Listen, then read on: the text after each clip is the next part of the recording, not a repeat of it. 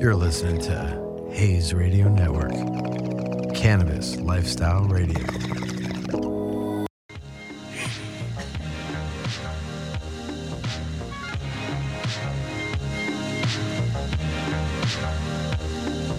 Hello, greetings, friends. Welcome to yet another episode of Here to Consumption. I am your host, Lance Lambert, and I have next to me the wonderful Miss Mia Jane. Hello again. Happy to be back. Yes, here on Cure to Consumption, a lovely day in LA. Oh, always, right? Yes. if every day could be a Sunday, that is the ideal di- day, you know? Not as crazy, not as much traffic. True. always good weather. Well, welcome, you guys. Um, we always kind of start off the show with asking Mia what she's smoking on. She always has something fun in her uh, quiver, so to speak. So, I've what got could it be? another blunt. Uh, I like to smoke blunts on Sundays. This is a keefy blunt of some diamond dust from California cannabis, I believe. Oh, wow. So, yeah. My gosh, listen to you. amazing. Gonna get a little baked today. Hopefully, Sunday I, bake day. I can still uh, handle my my conversation. So Oh my gosh, you can always hang. I got this. Your I tolerance this. is so much better than mine, so much higher. um, so yes, and what I'm on uh, Runts, I'm still touring through uh, Sol Spirit Farms last season. Hmm. Um, Thank you again to those guys. Gosh, I think I've got six different bottles uh, from last season, but I'm on their Runts. Nice. Which, uh, yeah, it's kind of up there with Skittles for me. It's a little, again, the trendy triangle strains. You know, Yeah, yeah. not to be Mr. Old School, but something to be said about the true original Northern Lights or Durban Poison, you know, those land race strains. Very true. Sit here and reflect. Love a good Durban poison. I know, right? oh, I've got some for you. Total tangent. We'll jump into that. But right. long story short, got some seeds from South Africa that at most have been back, but haven't been crossbred. Um, and uh, those exotics ended up at a certain friend's farm up in the triangle. And he shared Uh-huh. pictures. I was like, Did you pop all those? Because I have someone that wants to put them in their seed bank. and uh, he sends me pictures of these trees. Like 15 feet Whoa. tall. Yeah, 12 foot ladder, and it was another three feet up. I'm like, oh my gosh, dude. He grows fire. We'll get into that later. Nice. So, speaking of getting into it, let's see. So, what is in the news? Uh, there is a panel uh, that essentially consults the government of the Bahamas, and uh, they're recommending cannabis. I saw that. Did you catch that How, one? how brilliant is that? I What know, novel idea. concept, right? I mean, I hate for people to jump on the cannabis bandwagon for money, politicians. But um, if it works, it works. You know. it is. It's it, it, you know what it is. It's one of those. If it gets us through the door, and if it takes them going, okay, I admit it, it's not as bad, and reefer badness is over, and all the rest of it, then you know, props to him. But I thought this was interesting. You know, this is something that came out um, not not too too long back.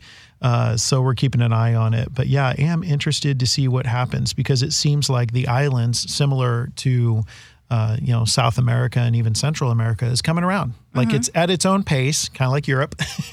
They're kind of at their own pace. Whereas the U.S., of course, we have this influx from from every two years for voting, but it seems like four here, six there, five here. You know. Whereas they're onesie twosie in the uh, in the international waters, as they say. So, but I, I mean, thought it's, that it's everywhere down there anyway. I'm sure. It- So it you know, is. It might, It might, is. They see an opportunity to make a little money off of it, and you know, help everyone involved. And, Yeah. You know, it would create a great, you know, tourism space. And they were talking about having cafes and resorts. And Exactly. I'm like, hey, maybe I'll move down to the Bahamas if it comes along, guys. You're, you know, world's best cannabis tour guide go. over here. there is a show in Jamaica we should get down to. We need to take this show on the road. Yeah. And, and I have a friend. We need uh, to go see that Durban poison tree you're Oh talking my- about, and then wherever else we, you want to go. we will go to the, tri- especially if it's the Emerald Triangle. We will be doing shows from from uh, from the Emerald. Uh, from the Emerald Show for uh, covering the Emerald Triangle, that's for sure. Um, but yes, we will take the we will take the show on the road at some point. Nice post pandemic. Yes.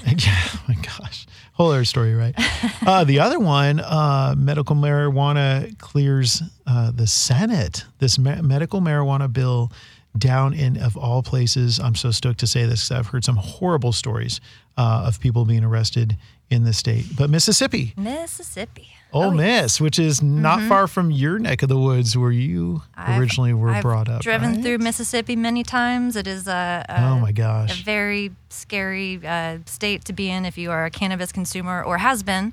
So Yeah. I'm really glad to Yeah. see this uh, moving forward a little bit. I know they voted to legalize it. Was it last year? No, they're just trying to figure out how Yep. to move forward. Yes, exactly. Keep going, Mississippi. Don't get caught in that legal limbo of actually implementing your um, medical cannabis markets, guys. It's it's so crazy to try to do, but hopefully they can uh, figure it out. I think it was the the health department that's taking it over. Yeah, it's interesting. So, um, you know, looking at local news down there, Mm-hmm. uh, they're saying that it now heads to the House. So Yeah. it was, uh, again, the Senate, which um, we're kind of seeing a trend here, huh?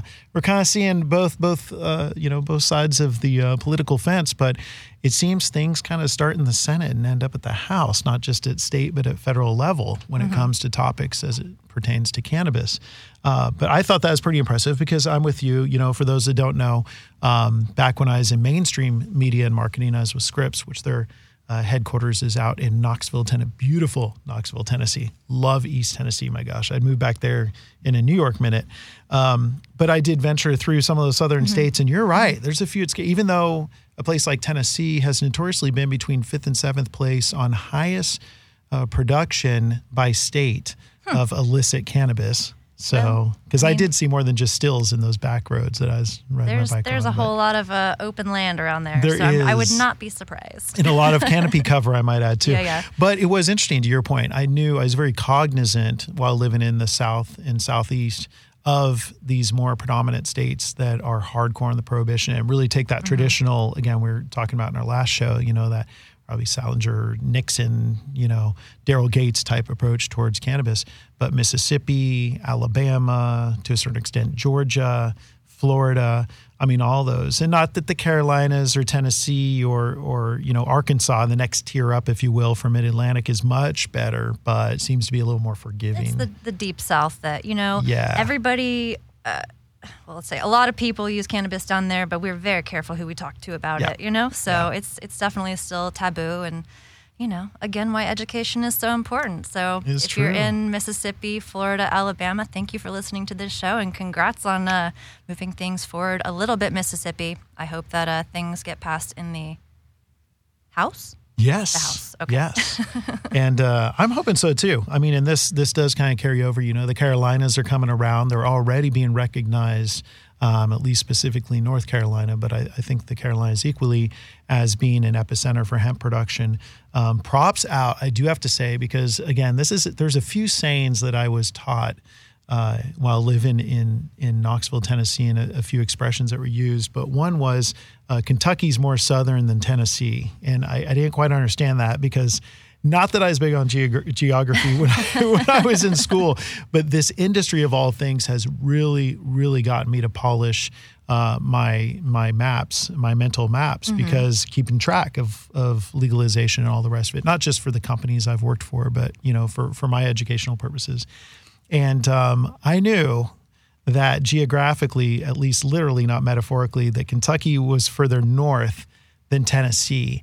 And then I had to have it explained Yeah. to me. So, and you might know this, because then again, I, I had people that also ask if I was a northerner, and I was like, what the hell are they talking? I'm like, I'm a westerner. I guess I'm a referee in this game because I'm from California. I'm not a northerner because it's very a little little bit of that north versus south still goes on in the southeast.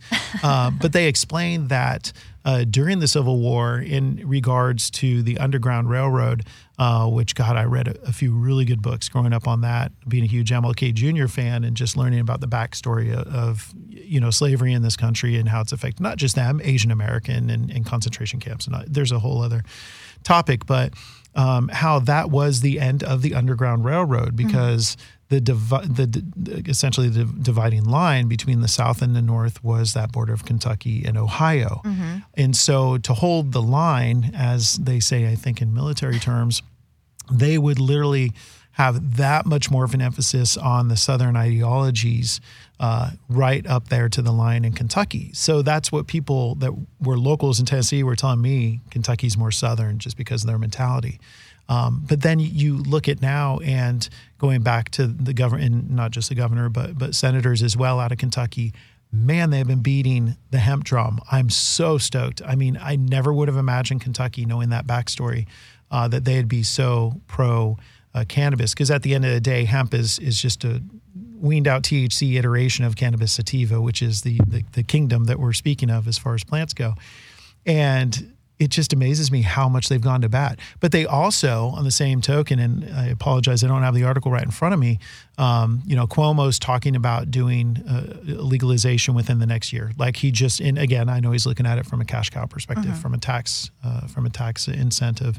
Um, and, and the way he's going about is not right. It's, I don't know, a little too capitalistic, a little too segmented, a little bit too much government tied into the, the way things go. But, you know, the one thing that Kentucky was telling New York was essentially don't just do it for the, you have to do it for the right reasons, mm-hmm. not just doing it for a financial gain, but doing it for how it benefits uh, people, the industry, the community, uh, medically, you know, all of that. And I think, you know, the, the politicians and people in power are going to, you know, if they choose to help legalize it in medical or, you know, adult use fashion, they're going to do it for whatever reason they want yeah. to. And it really just matters that you put people in place to help oversee these, uh, you know, you know baby new markets that actually do care a little bit that oh, actually yeah. know about the plant. So i think like the how is going to be whatever you know? I think it's yeah. just like putting those people into action that actually understand like how to do this successfully and where it's going to be more than just like you know making money for the government and screwing over the consumers which unfortunately some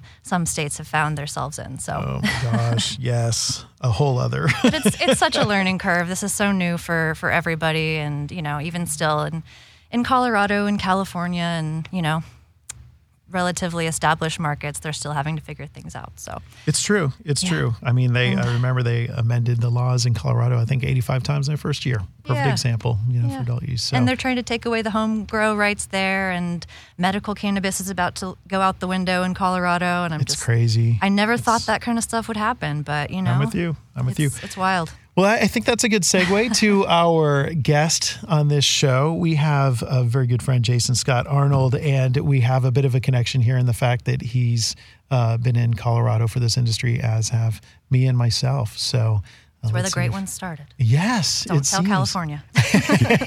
Do you want me to dial it? Oh, let me if, see. If he's not getting in, I can dial it through for uh, you. Yeah, let me. Just get, don't obviously say it, but pass me over. I think he's calling in just now. And to give a little bit of background on Jason, so um, you know, planting your well, uh, again, sorry, I'm outdoor, so always reference outdoor. Sorry for those perpetual indoor growers, um, but as far as outdoor goes, we're really getting ready, right? Because a lot of us, you know, right now you're in pre-germ state, germination right around the corner, and you get the girls in the ground, as we say, within the next few months. And so, hey, this is Jason. How's it going? And there's Jason. I was just leading in, man. How you doing, buddy? I'm doing awesome. How are you guys? Good, good. We were just talking about how it's that time of the year as far as where growers' minds are and getting ready, at least for those of us that grow outdoors. And I said, what better individual to have on than a good friend by the name of Jason? So, what is happening and how are you doing, man?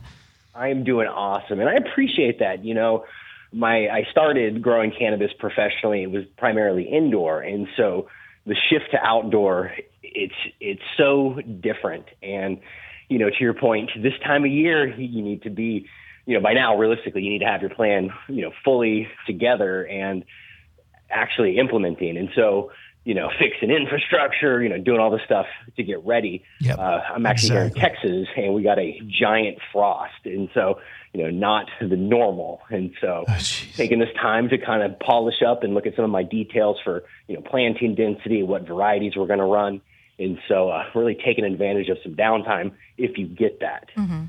Which, yeah, to your point, now is the time, right? Because it's go time. It's so funny. People think once you're through germination, you got them in the ground, everything's dialed in, you know, they've made it, they're at least teenagers, everything, so you can just sit back and there's really no rest the whole time, right? That's what I find ironic that people call it a weed. They think it's just wild and it grows phenomenally on its own.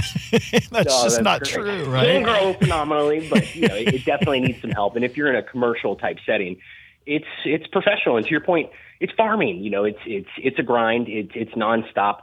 Um, even if you're really well prepared and, and well planned, there are a lot of things that nature can throw at you that you know puts a, a wrench in, in the whole engine. And so um, you know, it keeps you on your toes. But to your point, there, you know, when you're actually in the season, there's not much time for for rest. It's it's really executing against that Yeah. plan, and you know, you got to go. Very true. Very true. And and speaking of having to go and, and talking about indoors again, we were talking about this this connection with Colorado. But I remember, I I, I think we crossed paths. I mean, I know we caught up even more so in NorCal because I spent plenty of time up there. But you were with the guys at uh, MJardin out in Colorado, right? Was where, to your point, you really put a lot of emphasis on your indoor grow and and really mastering the art of growing at elevation because that is a whole different thing than Yeah. Oh, than absolutely. growing on the coast. so how was that? I mean, that's what I'd have to ask is how was that versus growing up in in the coveted Emerald Triangle because you were growing up in the middle of it as well, uh, you know, during your time with Henry's. How how was that transitioning as a grower from one extreme to the other? You know, um, it was interesting. So I got my start with MJardin. Um, little background, um, you know, when I was 30 years old, I had, I guess, an early midlife crisis, and I wanted to grow cannabis professionally, and um, you know, had loved the plant for for years. You know, in college, I really sort of developed that relationship, and um, you know, I, I found myself unhappy because that's what I wanted to do, and you know, I was living in Texas, and at the time, you couldn't even grow low THC cannabis in Texas. And so, you know, I asked my wife, can we please move somewhere where I can do this professionally and follow this this dream? Yep. And you know, long story short, we ended up in uh, Denver, Colorado. You know, What a we sold gal. our mansion in Texas and bought you know a 620 square foot house there in uh, Denver. Nice. And, It's uh, worth a half a million dollars now, by the way. Yeah, right. Well, no, dude. look, I, I, no joke. I, I thought that like having a uh, background um, in management, I would be able to just come to Denver and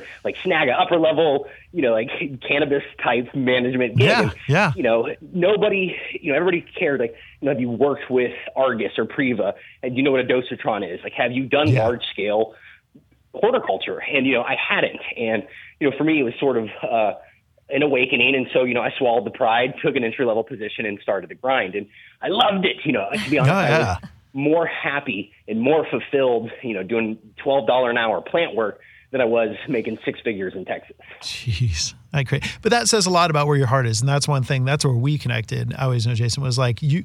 I mean, beyond good vibes and and just telling that you belong in the industry, like you are passionate and you have that heart for cannabis, and and I can vouch for the fire that you grow. That it, you can taste it in the plant. Like literally, you are one of those individuals that puts your heart and soul into to what you grow, and you know I think it does say a lot about to your point having to go you know maybe one step back to go two steps forward. And I've done that in my career. Uh, you know, people that I've mentored over the years, I'm like, hey, if if you're looking at your long term goals, if you're looking at your vision versus just your strategy, sometimes you do have to take a little bit of a step back. But you did, and you leaned in, and it took you to a whole other level, right? I mean, that's Well, yeah, and, so to answer your, your initial question, um, they're totally different. So, you know, what MJardin did at the time, they were known as the uh, largest asset manager of cannabis assets in the United States, specifically cultivation focused. And so, you know, there in in the Denver Boulder area alone, Yeah. I think they had you know 13 or 15 grows at the time, and so you know they had a lot of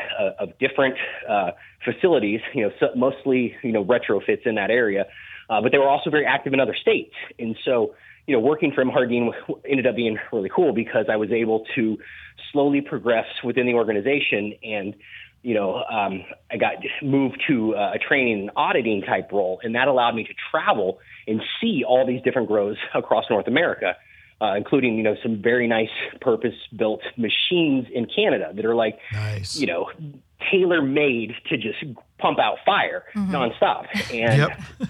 you know, going to Mendocino. Uh, totally different experience. It's you know the climate is perfect for growing a lot of the varieties mm-hmm. that we mm-hmm. know and love, and you know that area is so rich in the heritage of cultivation. You know they're they're totally different experiences, but you know what's cool is you can take a lot of what you've learned in terms of controlled environment agriculture yeah. and then apply that to an outdoor or uh, a scenario like maybe hoop houses where you have very low infrastructure but still use those same techniques and methods to really increase your quality. And that's what you guys did. I remember that, you know, just going back to, to Henry's, you know, you guys were hoop on the hill and then, you know, you had, you had the, the moms indoor and such and, you know, the teens indoors to start. But it was an impressive operation because people don't understand. Yeah, it might be an ideal climate, but that's the climate. You still are dealing with the variables of an uncontrolled environment because it's kind of finite, right? Versus a fully enclosed indoor grow where you're controlling exactly. everything from RH to AW to ambient and everything in between. It's insane you know, just Absolutely. how different it's, it's, like everything you're mentioning, you know, great uh, barometers, metrics for, you know, crop steering or plant yeah. empowerment. And, you know, outdoors, you, you don't have that luxury always. And, you know, there's things that you can do in terms of like, you know, how you're irrigating, you know, how you're feeding, using foliarers. Um, and if you are in hoop houses, you know, you, you do have a little bit more control, you know, the high tunnel aspect yeah. in terms of, you know, the kind of covers you use for the structures uh, in terms of diffusing the light, yep. um, and even how you actually use the structures themselves in terms of, you know, rolling up the sides uh, for airflow and, and blah, blah, blah. To your point, you know, steering the crop via VPD and, and blah, blah, blah. But um, you're at the, the will of nature. And so, you know, no matter how well you plan, you know, if you have a giant hailstorm or if you have an yeah. early frost, you know, those are all things that you have to consider that you don't when growing in a, you know, greenhouse or indoor environment. Yep. And I've seen some guy. I mean, uh, and it's not just limited to cannabis growers. I've seen it through the fields of, of you know, you know, San Joaquin Valley in, in California. But man, guys having to bust out the heaters and the big swamp fans and such just to try to balance what they can in those those kind of quasi controlled environments. And again, it's although the gain I still go back to because I know everyone always geeks out on the Geno, and, and again, you're in the middle of it. So everyone, the, the trendy triangle strains were all around you when you were up there. But beyond the genotype, that phenotype, you know, that pheno that just is oh, found, you know? You know, to me, it's like that's where the rubber meets the road. You know, yeah. It, the genotype is sort of irrelevant in this context. You know, if you're growing for uh, flower sales, you know, it, it doesn't matter if you can't get that expression in your environment. Yep. Yep. Very well put. And so, what kind of leading on to that, you know, good old Texas, and um, man, what a move! You've got a lot going on now. So, so what is the scene? Tell us a little bit, I guess, first off, and I know you have some history of Texas, but um, yeah what the difference is going from Colorado that was med then adult use. You're there for adult use, of course. Um, coming to California, where technically the first medical legal state in the country, and then going to Texas, which is little more red than oh, yeah. oh, in yeah. California. That's definitely a crimson, uh, blue, and yeah. then uh, you know, and then uh, Colorado, which is purple. I, I don't know. It's mm-hmm. it's you know blue in the middle, but kind of red around the, the edges. I think so. Colorado and Texas are kind of similar in that aspect. You know, a little bit, yeah. Huh? Seem to be a little more blue, and then you go more rural, and it seems to be a little more red. Yeah, yeah. for sure. Yeah. But Texas, to your point, extremely conservative with their cannabis policy. Um, you know, not a place you want to get caught with, you know, any sort of cannabis. But with that said, uh, while working for MJardin in 2017, I got to come back to Texas where they, um, a company that uh, was contracted with MJardin had won a license, and I got to help set up one of the first of three current medical uh, facilities here in Texas. So Dude. Texas does have a medical program. Mm-hmm. They do. Very small. Um, yeah. Initially, it was only intractable epilepsy. Mm-hmm. Um, they've since expanded conditions, but still a very, very small market. Gotcha. And that's, we, however, actually permitted for hemp, and so we will be growing oh, gotcha. very low THC stuff. Yeah, nice. and that I want to point out something because that's I, I was just on a um, there's a call this this friend of mine Raymond R.W. Navis does, and it's kind of like it's an interesting who's who of the industry. A lot of a lot of money people in it, which is weird for me because that's not me. I'm more the passion guy. But I was just on one of the calls last week, and someone was talking about you know level of legalization, where and I'm like, what you guys don't understand is, you know, this doesn't even cover the full gamut of legalization. I said Texas technically does have legal cannabis right now. They passed the the Texas Compassionate Care Act of 2017, yeah. and to your point, specifically for for you know epilepsy, um, you know CBD primarily, but they even amended it in 2019 to include THC now. But it's funny because they keep it very quiet. It's kind of that that mistress, you know, late at mm-hmm. night, don't want to share with the neighbors but yet again it's something that technically has been legal uh, you know has been has been to a certain very restricted level to your point legal. Everyone thinks it's still legal they still think that texas is like barely even on board with hemp. And can't you have like a up to like an ounce or something and just get a fine? I don't know. I have a friend that just moved to texas and yeah i think it's a what they call a catch oh, and release totally right. Yeah program, so like it's louisiana. jurisdiction. Um, i know in dallas they've struggled with it. Austin is a little more liberal with it. Yeah. Yeah. But yeah it, it, so we're, we're getting on board. You know texas is so business friendly. Mm-hmm. oh yeah. It's surprising they haven't you know embraced it a little more. But yep. you know they're slow. Um, you know, but when you look at the political climate, uh, the Texas Ag Commissioner Sid Miller is very pro cannabis. He wants to you know expand uh, you know the the cultivation and whatnot, and so he mm-hmm. gets how this could impact you know Texas farmers, and so fingers crossed it's going to happen soon. You know, it seems at this point there's only maybe I guess two states that don't have medical mm-hmm. laws, and so yeah. you know, it seems like the tide is finally turning.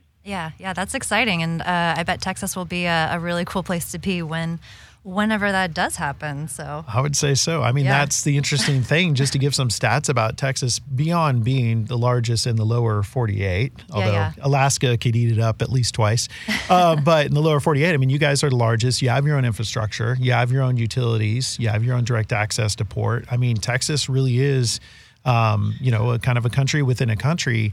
And oh, by the way, you know, 27 million pop. I mean, it's not a small. That's that's the third large. Houston. This surprises me, and, and I know you know this, right, Jason? But Houston is the fourth largest populated city in the country.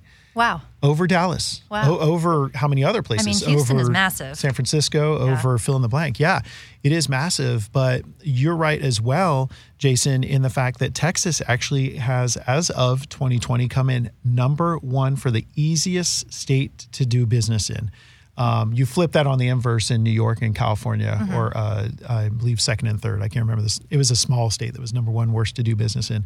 But to your point, and so so many people, and I, I was joking around. Jason and I, we, we catch up randomly, and I set it up. I'm like, yeah, how's it going in Texas? You know, and how many Californians have been following you? Right, exactly. because well, so many people are moving California there. California is so spectacular, but after living there for two years, we struggled, man. It is so oh, yeah. expensive. The state income tax is rough. You know, oh. I, I see why people move back to Texas. Texas yep. is, mm-hmm. you get a lot for your money in terms of housing. Uh, other costs are low. Texas is great. I can't, you know, it's, it's extremely hot in the summer, you know, brutal. You know, it's not, you know, sunny in, in 75 like your area, but, uh, yeah it's uh, it's nice. It's a great place to live. Yeah, and you give and take. I mean, that's one thing. And uh, again, tangent, but it's so true. I look at that coming back here after experiencing life outside of California for six and a half years in East Tennessee and then Colorado. And I was like, man, this is not. People always come back at me with, oh yeah, but the weather. I'm like, you can have it. I'm like the, the cost of living, the overcrowding, the taxes. And I'm a California boy. I grew yeah. up in NorCal, surfed in Santa Cruz, hung out with the hippies in the in the hills. I mean, like I love it. Huge respect for it. It's not the state I grew up in, and the the California dream is dead. It died with the oh. boomers. Oh. I'm sorry, but your point alone, Jason. The I'm saying, don't leave yet. I mean, you can still make it happen. But I mean, I, that's what I'm looking at. I'm yeah. looking at Washington State. I'm looking, you know, at, at, states that, for one, no state income tax. I mean, that alone is thousands of dollars of difference. Yeah. And because I'm not seeing the return on that. You know, I'm not seeing a benefit. Of Put that into a swimming pool to, you know, cover that hot weather that you might have to deal with wherever you are. Exactly. So. but there's other people that are driving Californians to Texas, and I do think there there is going to be an influence. You know, some people believe that when individuals move out of California, the markets they move to, they're going to turn them into California. You know, oh, here come the libs. You know, here come these these people their crazy antics, their drugs and in you know alternative lifestyle. Uh, yeah. And it's interesting because they find it more so factual. The the the big migration, as they're calling it right now, these people are migrating to uh, states with like-minded people. Mm-hmm. So people from California that are conservative are moving more so to Texas and Idaho. Mm-hmm. Uh, Californians that are a bit more liberal are moving to places like Washington, Oregon, Colorado. So the stats are showing that. But having said that, I still think, to your point, Jason, the the Texas is going to make that that difference. And I mean, there's reasons for it to change and that more opportunity. I mean, Tesla, Elon Musk just gave two middle fingers to California I and sold his that. mansions and bailed. uh, Joe Rogan, uh, kind of friend of a friend who has a little podcast, he up and moved. I mean, e, it's just everyone's getting out of California. It's like the weather doesn't cut it. You know, as far as compromise.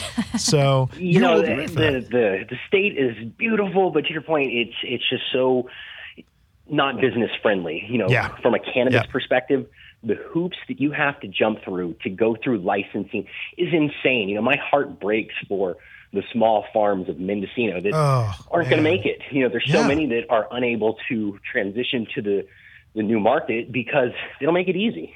No, and you and you heard the stories up there, Jason. It's unfortunate. I have friends who who came out of the shadows, as we say, you know, and they went. I mean, even getting the permit, they're having to borrow money just to get the permit prior to sixty four full license. And here they have a neighbor who is still catering to the East Coast, getting four to five grand conservatively per pound. Um, they aren't showing an income on the book, so they're able to take advantage of programs like Medi-Cal and of CMSP, local medical programs, local te- even getting breaks on utilities. Um, you qualify for that if you're under a certain income. Um, there are people that need that. There's very much people that need that. Then there's people that are working the system, and so you're right. My heart goes out to my friends that um, all those boutique growers, right, the sub acre growers up in Northern California, that they're putting out phenomenal. I mean when the evolution comes to this whole micro macro and people start appreciating more of the Rogue River and less of the freaking Bud Light, Yeah. Yeah. I think those guys uh, just if they can hang in there and but but kind of looking back on yours, like you're building a brand out there. I mean, that's one thing. Looking at your track record, uh, Jason, this is so awesome because for when not if for when that comes, and maybe Texas will come just before federal. I think it could. To be honest, I think I think Cal, I think as far as the the states go, I think Texas could flip within the next year or two um, before federal. I hope gets so. into I mean, like I said, this is all I've done the past five years. I would love Yeah. to be able to get on the, the high THC train, but you know, there's a ton of other interesting markets. So I spent the past four months working in Oklahoma. You know, a lot of people Yeah. don't look at Oklahoma as an interesting market, but very low barriers to entry. So it's Oh. the opposite of California. Yes. Tons of moms and pops that can hop in and, and play. And so, you know, I think it's a space to watch for sure. Yeah, Yep. definitely. I've heard that too. Yep, it's been a hot topic. So I think the licenses I remember because I have one friend that him it was like five grand, and Yeah. then it's a limitless, which this does scare me because I'm I'm not about extreme capitalism. Only thing that concerns me about the Oklahoma market is it's a limitless state um, as far as license. So you saw a limitless license in in Oregon. And Exactly. their supply demand, oh, you'd hear the horror stories. I know you did, Jason. So you're in NorCal, and the and the triangle extends into to Rogue Valley all the way, in my opinion, all the way up to you know to the pass up there to Grants Pass.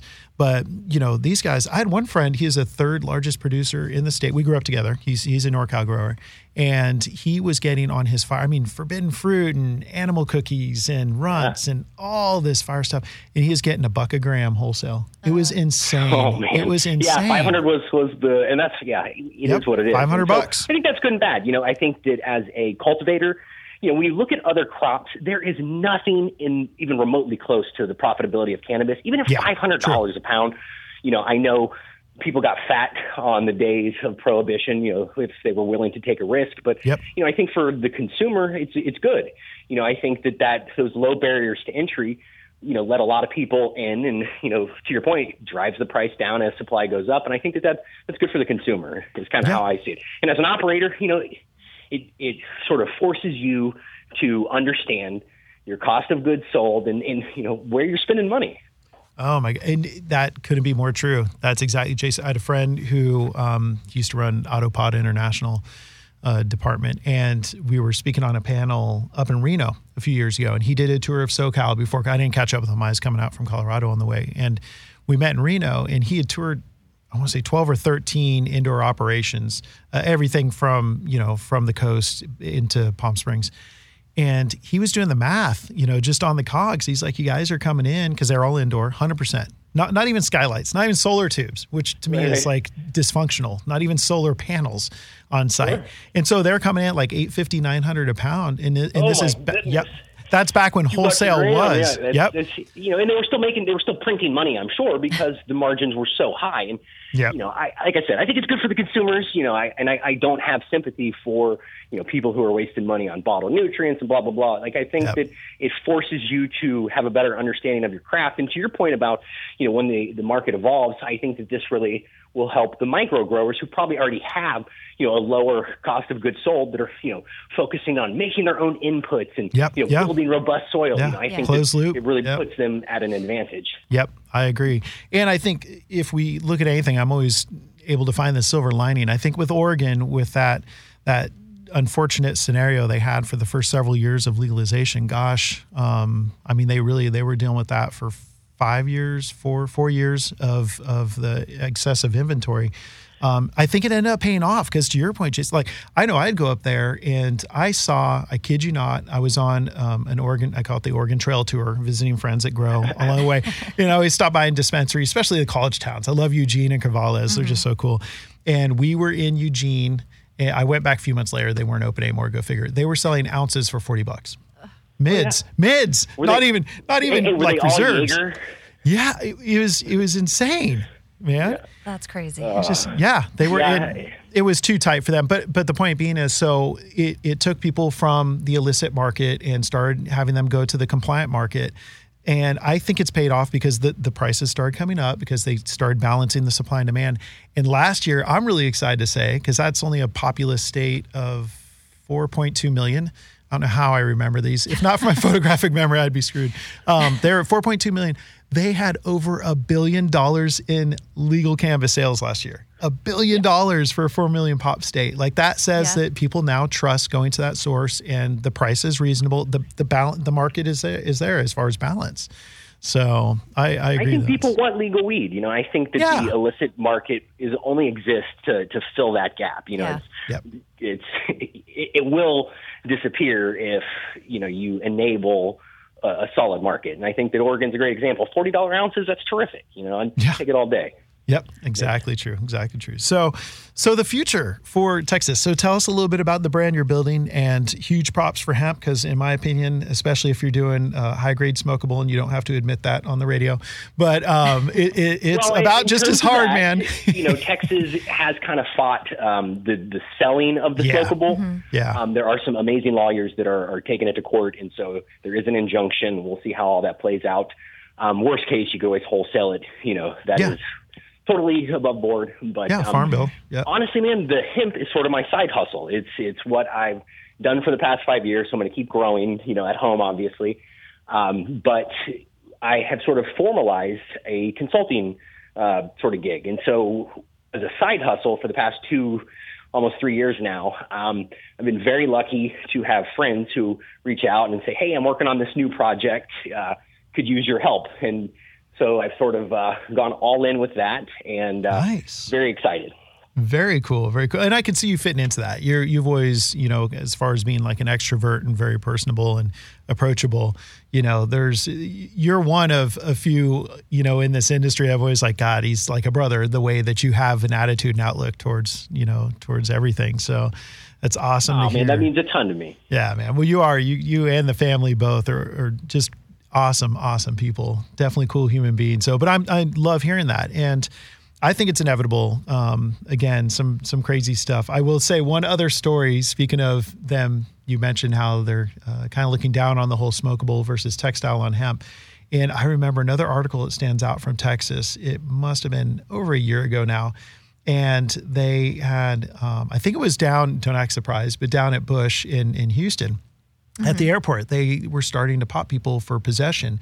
Everything from the co-ed, there was like a 21-year-old kid up to a 73-year-old woman uh, that they had confiscate, confiscated in in some issues caught and released, but in other issues actually incarcerated and charged for possession.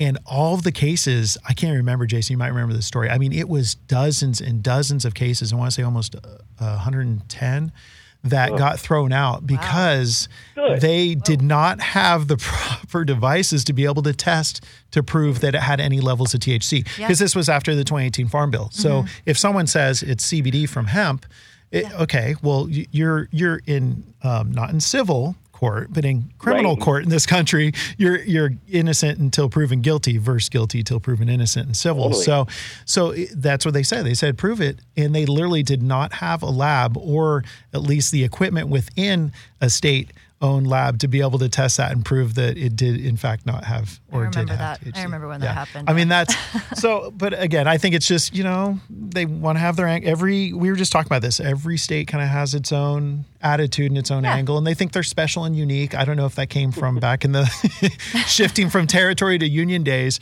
but so many states and even on a you know on a parallel to that uh, Mia will remember this because she's in Colorado as well for it you know, and you came shortly after Jason, but you know, with legalization in Colorado, I remember, you know, it was Washington, then Oregon, you know, they kind of started following, you know, following suit, but they wouldn't really interact with each other. Like, you know, Washington is like, oh, we're different than Colorado, Yeah, so we're we're going to handle do it. things yeah, differently. We're going to do it our way, and they, in my opinion, still they botched the medical program there. Um, and then Which Oregon, weird. You think that there would be more dialogue, and you figure out, hey, what worked for y'all, what Exactly. and Yeah. you know, build from there. Yep. And that's think. that's part of the challenge. I mean, especially for brands, right? And we've seen the brands that have expanded, you know, and props to Berner. You know, I've talked to him before, doing a great job, obviously, at Cookies, making it not just a national, but international brand. And quite honestly, that's a marketing company, in my opinion. They happen to sell cannabis, but they also happen to sell a lot of shirts of Zoomies. It's a I'll just throw brand that out there. It's It a is- weed company. In it my is a brand, hundred percent. And uh, but you know what they're doing, it's a challenge Yeah. Because, um, and this was another topic of of that call I was talking about last uh, last Thursday, where you know it's one thing to expand your brand, but the continuity and consistency because all of the laws and the rules and regulations are so different from state to state. There's some states where you can't even distill the same way as Yeah. Mm-hmm. far as your end product, you Right. know, in, in one versus the other. So how can you expect anyone to recognize the consistency? So it can't be a McDonald's right now because there isn't federal legalization to allow that to apply. Yeah, but they're working on it. Yeah, yeah, they are. It's They're- uh, you got to think outside of the box coming to around. in the weed industry. So, which is a good question for you, Jason. That's that's kind of it, this is a more of a philosophical, I guess. But what is your opinion or forecast on legalization at a federal level, or I guess we should say decriminalization, because it has to be it has to be descheduled and decriminalized before before it can be legalized, similar to what Mexico is You know- still working through. Go ahead. What were you going to say about Mexico? Oh, I was going to say Mexico's still working through it. Man. I mean, they they deemed it unconstitutional, which you might as okay. So it's it's unlawful to make mm-hmm. illegal, but now they're just they're trying to figure out how to bring the infrastructure and framework into legalization. So I I hope we don't take that long. But anyway, yeah. What's your opinion on at a federal level? You know, I, I'm not super plugged in politically these days. I, I try to stay as far away from that as possible for my own sanity. But, you know, I, I think it's ridiculous that we're even still having this conversation in 2021. Mm-hmm. You know, I think that the the vast consensus of Americans is that it is a healthy alternative to a lot of other bad things that are socially accepted and also federally legal. And so, Yeah. you know, I don't know. I, I think that it, it, it's long overdue, you know, and to your point, because you have all of these other states that have implemented their own rules and regulations, it's difficult to just flip a switch and say everything's now legal or decriminalized because you have mm-hmm. all these conflicting, you know, rules and regulations. And you know, to your point about the the story uh, there in Houston of not being able to differentiate between hemp and THC, you know, it's crazy that that's even a thing. You know, that you have to try and, Yeah. and look for this one specific phytochemical because it's prohibited. You know, this whole thing Oh my is such a farce, and everybody It knows farce. it's built on you know racist uh, Yep. undertones of you know holding down minorities and, and other political groups. And so I don't know, man. I just I'm ready for it. I feel that. and you're lining yourself up for. I mean, that's again that you know you're we're similar in coming from to your point, Jason, like upper upper management, Fortune 500. You know, being in that whole corporate race and talking about politics. That's a whole other side of those businesses and. You know, it is interesting, but it is smart to be a savvy business person in this space. And, um, you know, I'm sure you've been approached, as has me and myself, where people, you know, coming from all sectors and all backgrounds uh, that are passionate about cannabis for one reason or another. Helped them with cancer, helped them with sleep, you know, um, helped their family members, whatever the case may be. But they become so passionate and they ask about how they can get in and do they have to wait till federal legalization and they don't i mean the opportunity is now and that's why i keep reminding people we need doctors, we need scientists, we need logistics, we need security, we need HR. We, I mean, you fill in the blank. Every position that exists in a mainstream business, media, marketing guys like me. I mean, that's I, I am thankful for being able to get into the industry because of my media background. Um, but we need those individuals, and we need them just like you being prepared for the plausibility of um, next level legalization in Texas. Like we need people to be ready to join the the, the force because this is going to be a whole other level um, when federal legalization comes around. And huh. you know, you think a lot of people are moving to Texas now? Oh my gosh, there's no reason not to. Wait. That I mean, and as cheap as a house, the weather, it's hot. it, it's hot. Yeah. You know, by the way, you're you're part of Tornado Alley to the north and, and tropical stores. Uh, all I know is there are always a lot of Texans on my weed tours, so I know oh that people gosh. love weed from Texas. Yeah, they do. So. they do. Especially to his point, Austin never have a problem. Austin, never have a problem. Houston, Austin. Dallas. Oh man. Yeah. A lot of places. Yeah. San Antonio. Yeah. Heavy drinking, heavy smoking. Yeah. They, yeah. they like to have fun, Texans. Yeah. And I think it's a Southern, I, I, think, and I know some people, you know, is Texas. Yes. In my opinion, Texas is a part of the South. and I do think they know how to, how to get their party on for sure. Yeah. So, so awesome. yeah, you hit the nail on the head. I mean, this is going to be huge when it finally happens because it's, you know, you need a, everything, you know, mm-hmm. IT, marketing, operations, horticulture, you know, the phytochemical, the pharmaceutical, you know, I think yeah. it'll be, yep. you know, amazing. Testing. Very true. Very true. awesome. So I kind of want to leave last with going back full circle since we're, we're getting into uh, the start of the season here uh, for outdoors where are you at on genetics, man? Any uh, any input or opinion on what is fire and to keep an eye on out there, and uh, and some tried and trues that you're a big fan of that you'd recommend as well? So honestly, man, I'm super keyed into the low THC stuff right now, just because yeah. that's where the next sort of gig is. Um, working with some previous clients, um, did get to see some some cool new varieties. Uh, double deja vu, um, high THC, very cool. Um, you know, but at this point, I've probably cultivated, you know, 400 plus varieties, seen them all. Uh, to me, you know, um, I personally am a, a smell guy. You know, the nose knows. Um, so you know, the things that I like, um, I'm more of like a gassy diesel kind of guy, like uh, rubbers and plastics, a little bit of florals. Uh, nice. So yeah, man, uh, like Primus OG is not a new one by any means, but it's mm-hmm. definitely one of my favorites. Uh, nice. Newer, uh, really enjoyed growing uh, and consuming uh, Mendo Breath. You know, shout oh, out to Oh yes, that's a good one. That's kind of a classic, oh, a modern classic. I yeah, yeah. Say. So, like, I don't know if I can call it like an actual classic, but I know. it's it's definitely a familiar strain to me. So, yeah, very true. what about y'all? What is some of your newer favorite varieties to grow or consume? Well, I haven't been growing since I left Colorado. Um, not enough space here in LA for me. Um, but I've been really liking some ice cream cake lately. Um, this uh, London pound cake, I've been really enjoying. Um, this company, Fresh Baked, uh, has tons of good stuff. Their uh, chocolate cookie dough is probably oh. uh, one of my favorites lately. So that does sound good. Nice. yeah, the ice cream cake is really yeah. good. Uh, mm-hmm. Nice one to grow too. Finishes early if you're going outdoor.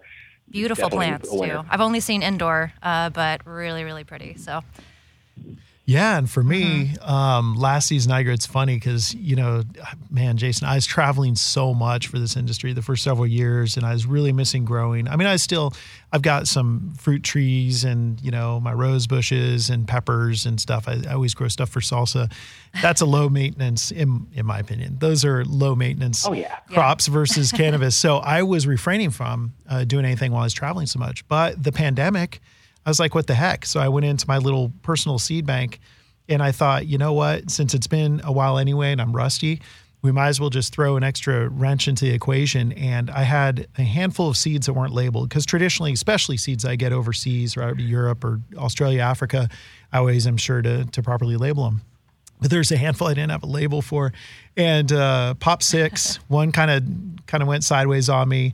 Uh, gave one away. The last four, I was kind of bummed. Three of them were autos, and again, I know I'm going to be the old man here, but I'm just I'm not. I don't need autos. I want all natural. That's just me.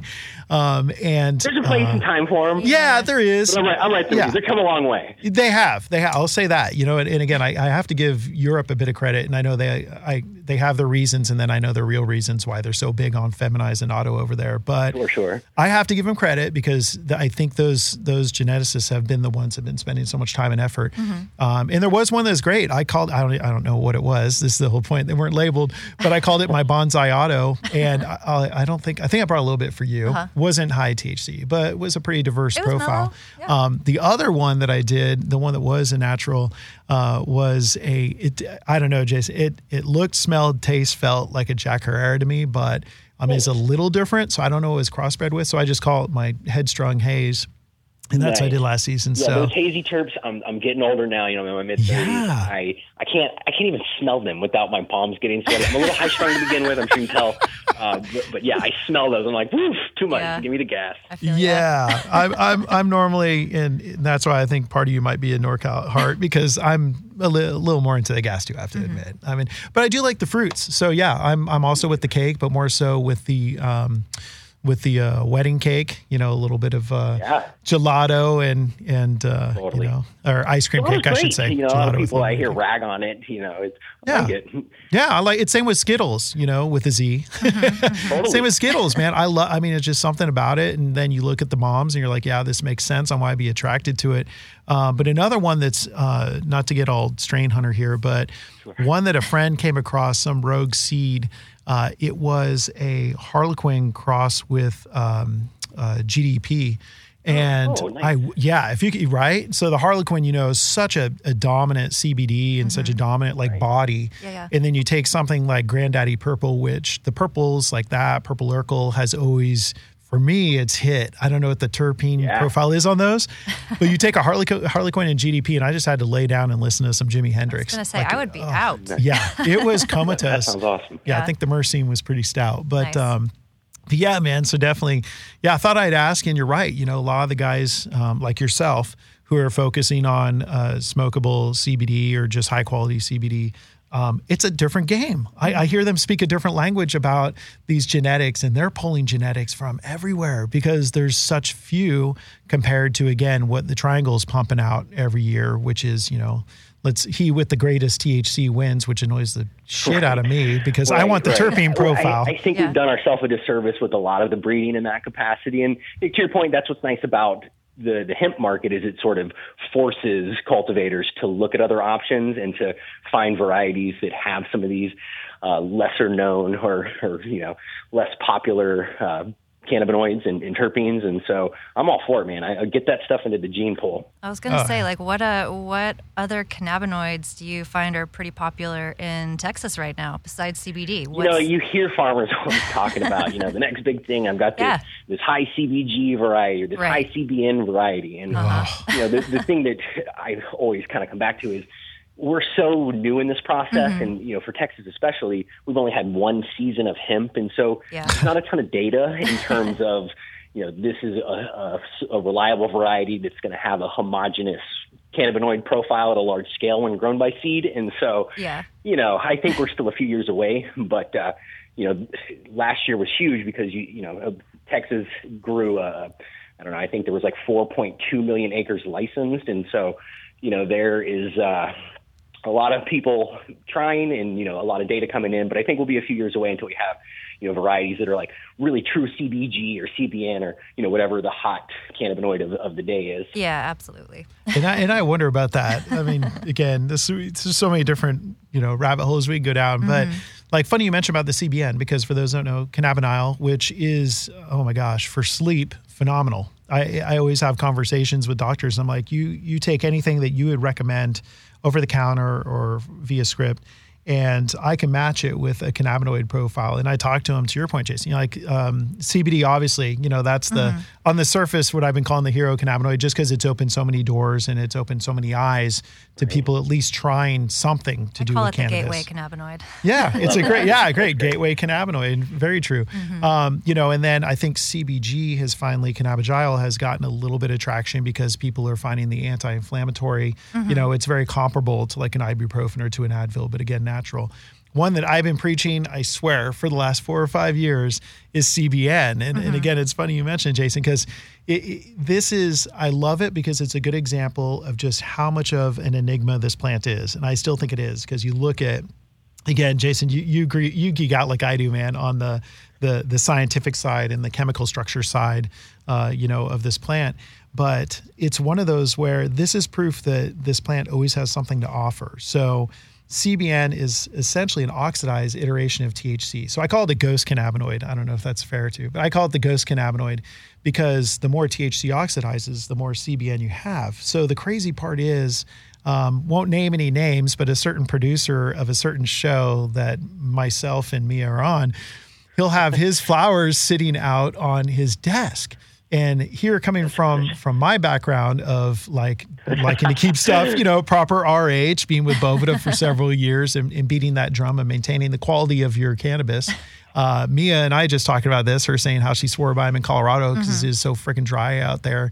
I mean, I'd Like wear dust. lotion and went through a chapstick Take it a out of month the bag. Yeah. right? Yeah, you take it out. You're like, I felt like I always felt like I was in. I compared to Colorado to Amsterdam because Amsterdam is the same thing. You literally you buy it, and when you go to roll it, you don't need grinders. Nobody uses a grinder. Wow. You literally pinch. You Yeah. literally just pinch and twist, and you're in the same in Colorado. Like poof, and the kief magically It's dust. disappears. It's Yeah. like you're a magician.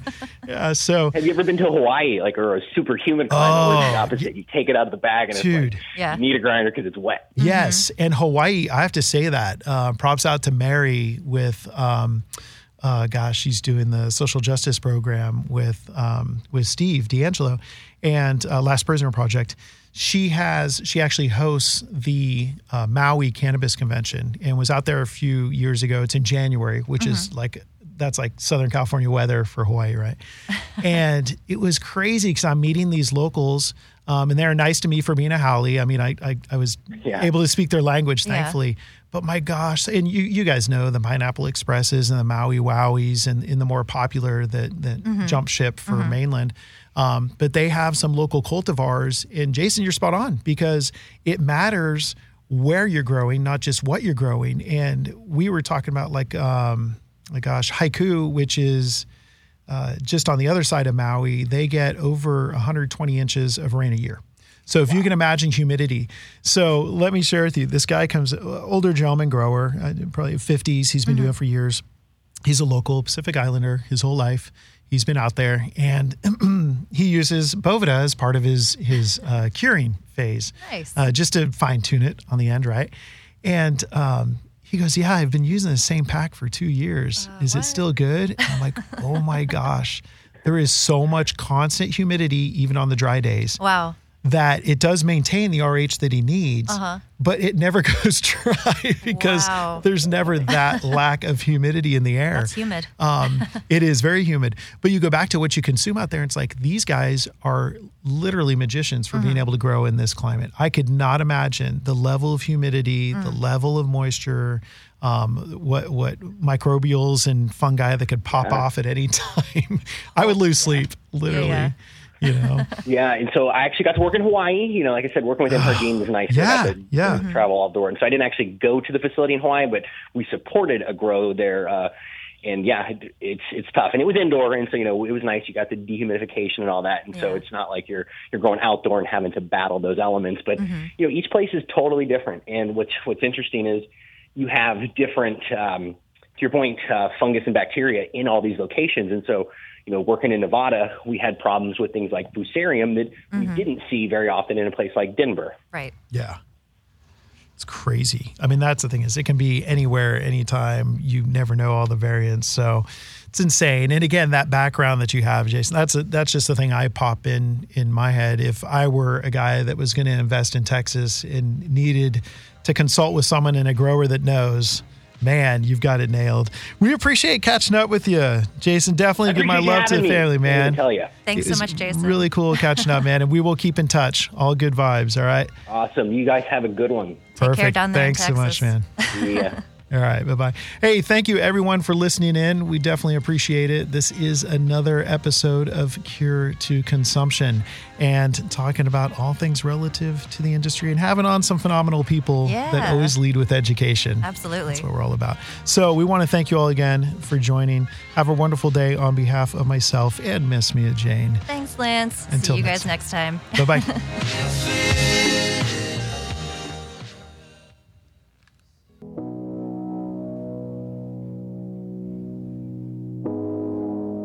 You're listening to Hayes Radio Network, Cannabis Lifestyle Radio.